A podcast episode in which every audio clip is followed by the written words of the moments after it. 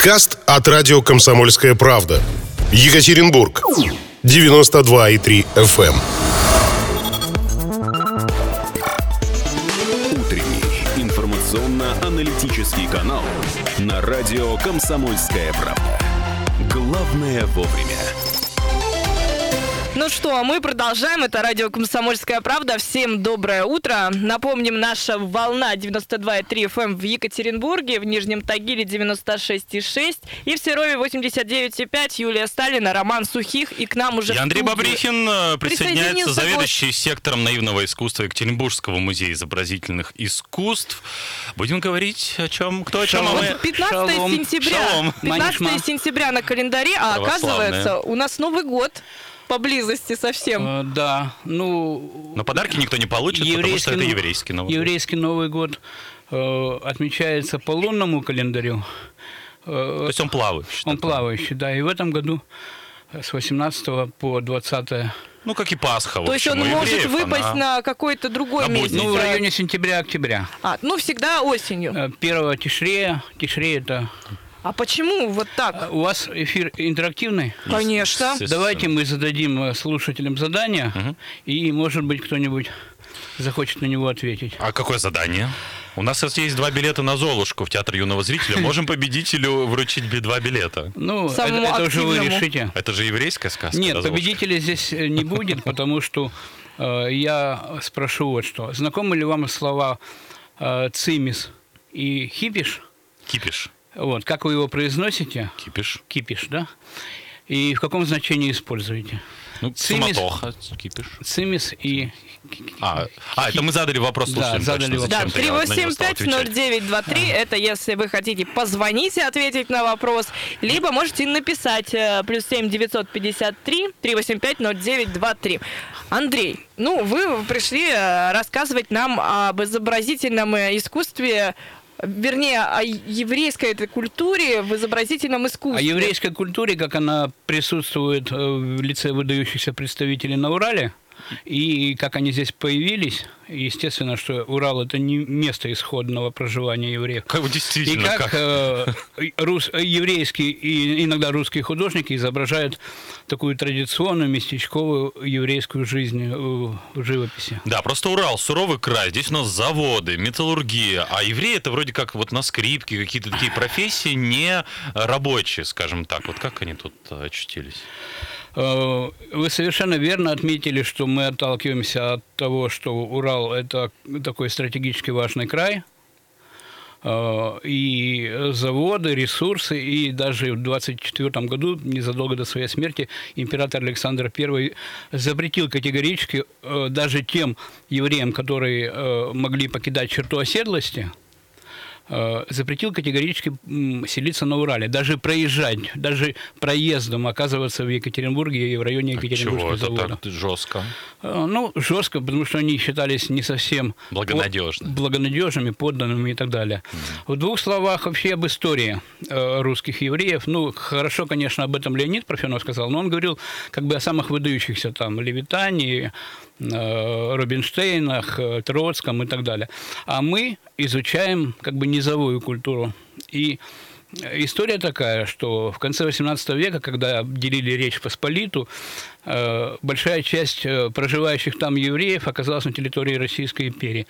Они жили не в городах, жили в местечках по соседству с украинцами, белорусами и русскими, занимались ремеслами, никогда земледелием не занимались, торговали э, и говорили на языке идиш. И, и делали революцию еще ко Э, всему по- тому. Потом они делали револю- революцию.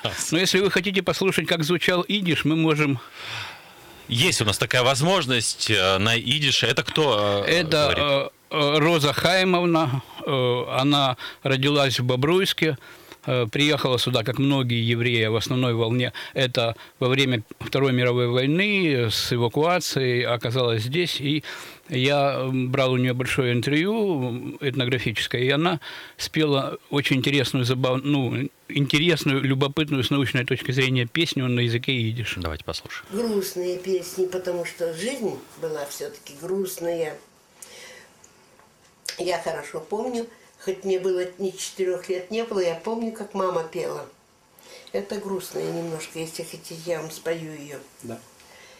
Дурбантай, хелебангринум spies wim ta fischele akleine und dorten sitzt da Dame eine und wiegt vier Hand a Kind a kleine Du mein Kind, mein Teil Вот так вот. Душевно. Романс какой-то ведь. Это наш. печальная песня, и сама Роза Хаймовна говорит, что люди жили тяжело, и э, по содержанию песни э, женщина э, кладет ребенка в колыбель и, прощаясь с ним, э, опускает его в воду, в реку, и, и он Ой, утекает. это из фильмов сюжеты прям. Это сюжет из Библии. Это э, Из Библии, Мириам да. Моисей? и Мо- Моисей, да, сюжет да. о Моисее. Но он настолько фольклоризировался, что э, самой Розой Хаймовна и ее как бы соплеменниками воспринимается как сюжет о несчастной любви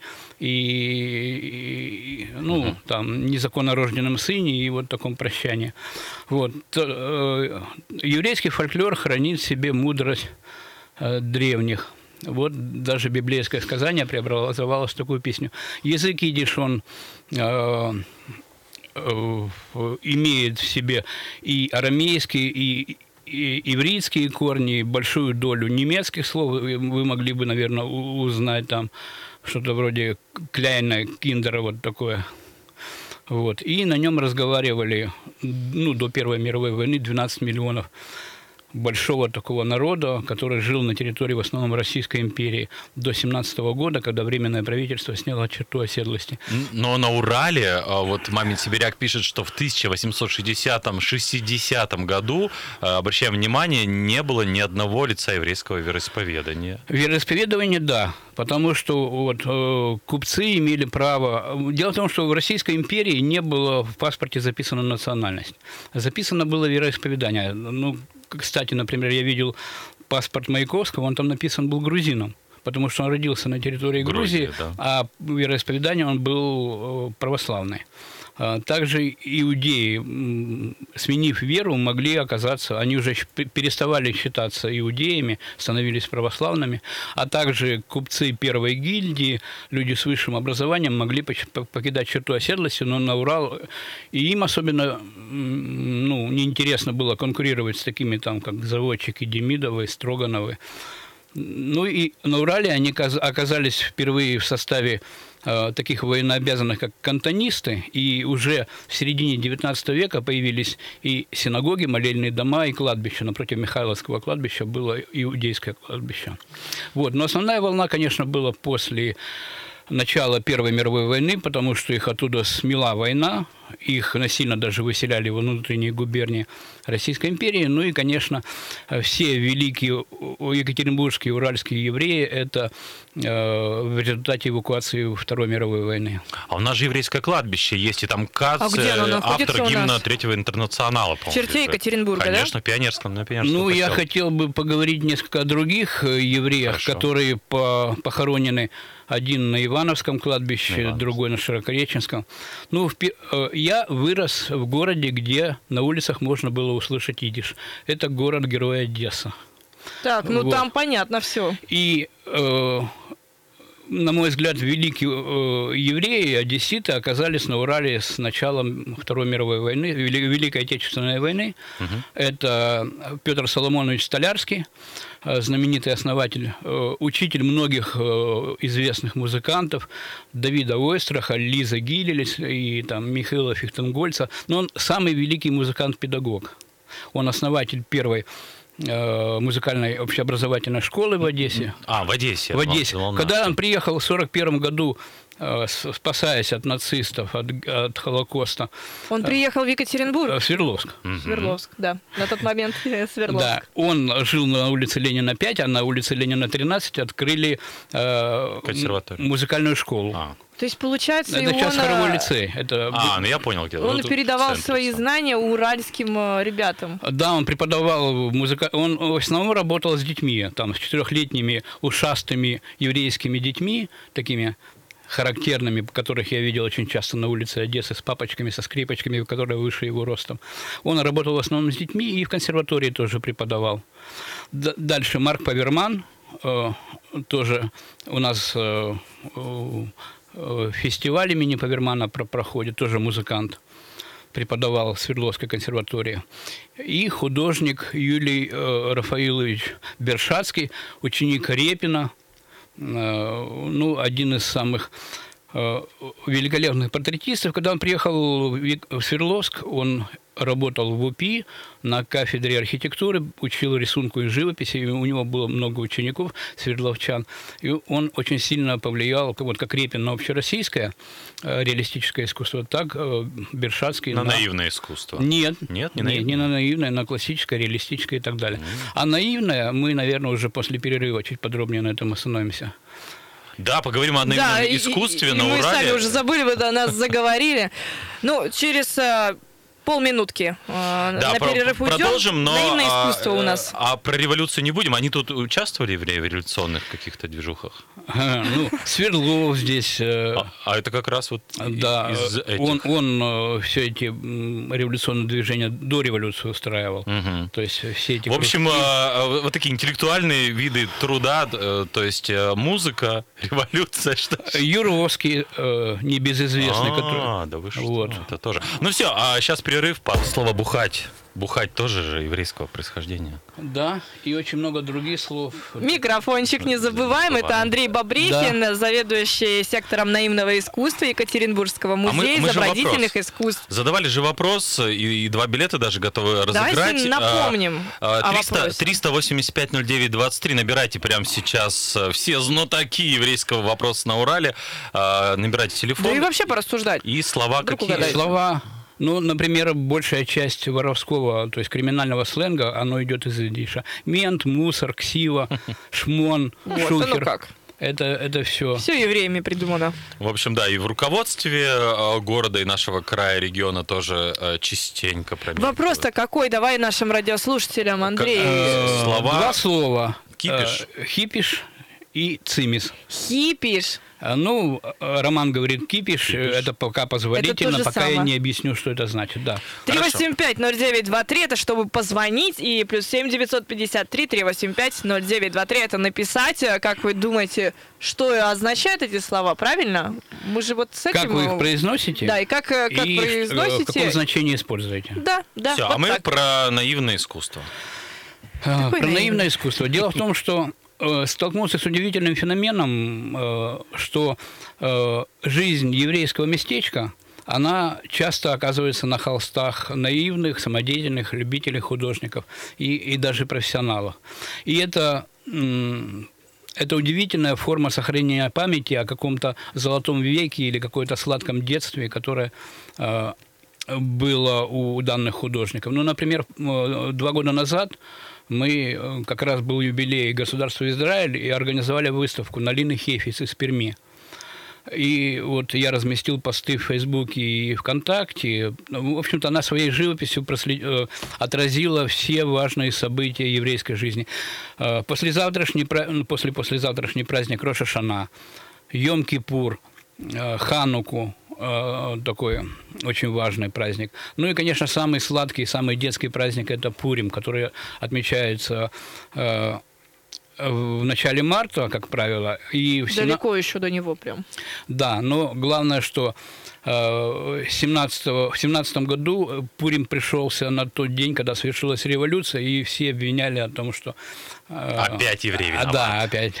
Опять. Слушайте, Вот. а вот Марк Шагал, наверное, самый известный, раскрученный Да. еврейский. И да, когда художник. говорят о как бы примитивизирующем еврейском искусстве, говорят там а, шагал в юбке, ну, женщина, Ага. или английский шагал, или там французский шагал, или там тульский шагал. Когда человек изображает местечко а, в романтическом виде или более реалистическом, э, ссылается на шагал. Он, конечно, самый известный.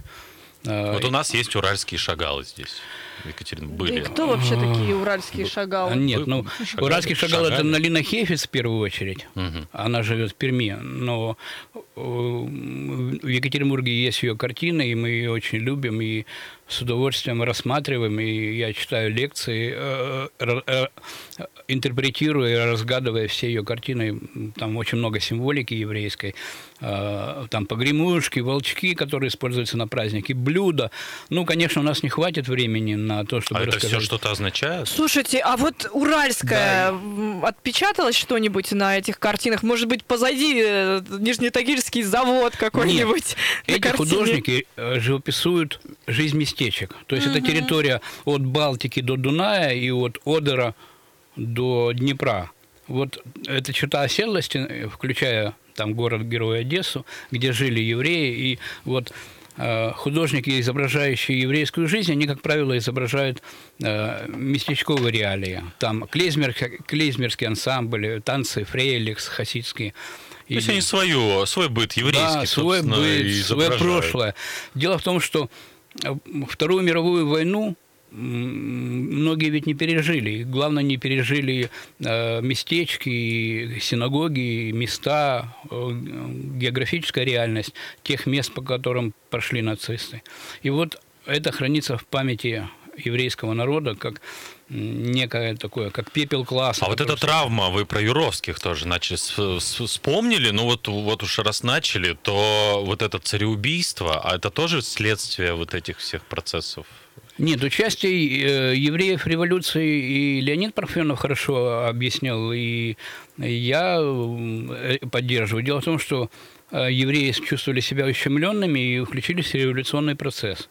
И в убийстве Александра II была женщина, которая на квартире которой готовили бомбу. Но доля их была пропорциональна всему остальному. Феликс Дзержинский был поля- поляком, Иосиф Сталин был грузином, там Камо был армянином и так далее. То есть национальные меньш- меньшинства как бы чувствовали себя... Распределились Да. так вот ровненько. А что касается Юровского и м, участия евреев в расстреле царской семьи, то это не так. Там были и венгерские солдаты.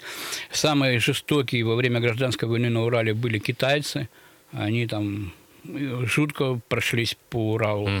Э, Красные. б- В общем, здесь, э, наверное, не знает национальности вот эта агрессия неоправданная и, и война, в общем, тоже. Конечно, потому что мы изучали историю марийских деревень, там брат на брата шел, и одни были за белых, другие за красных. Э, То есть это была бра- братоубийственная война.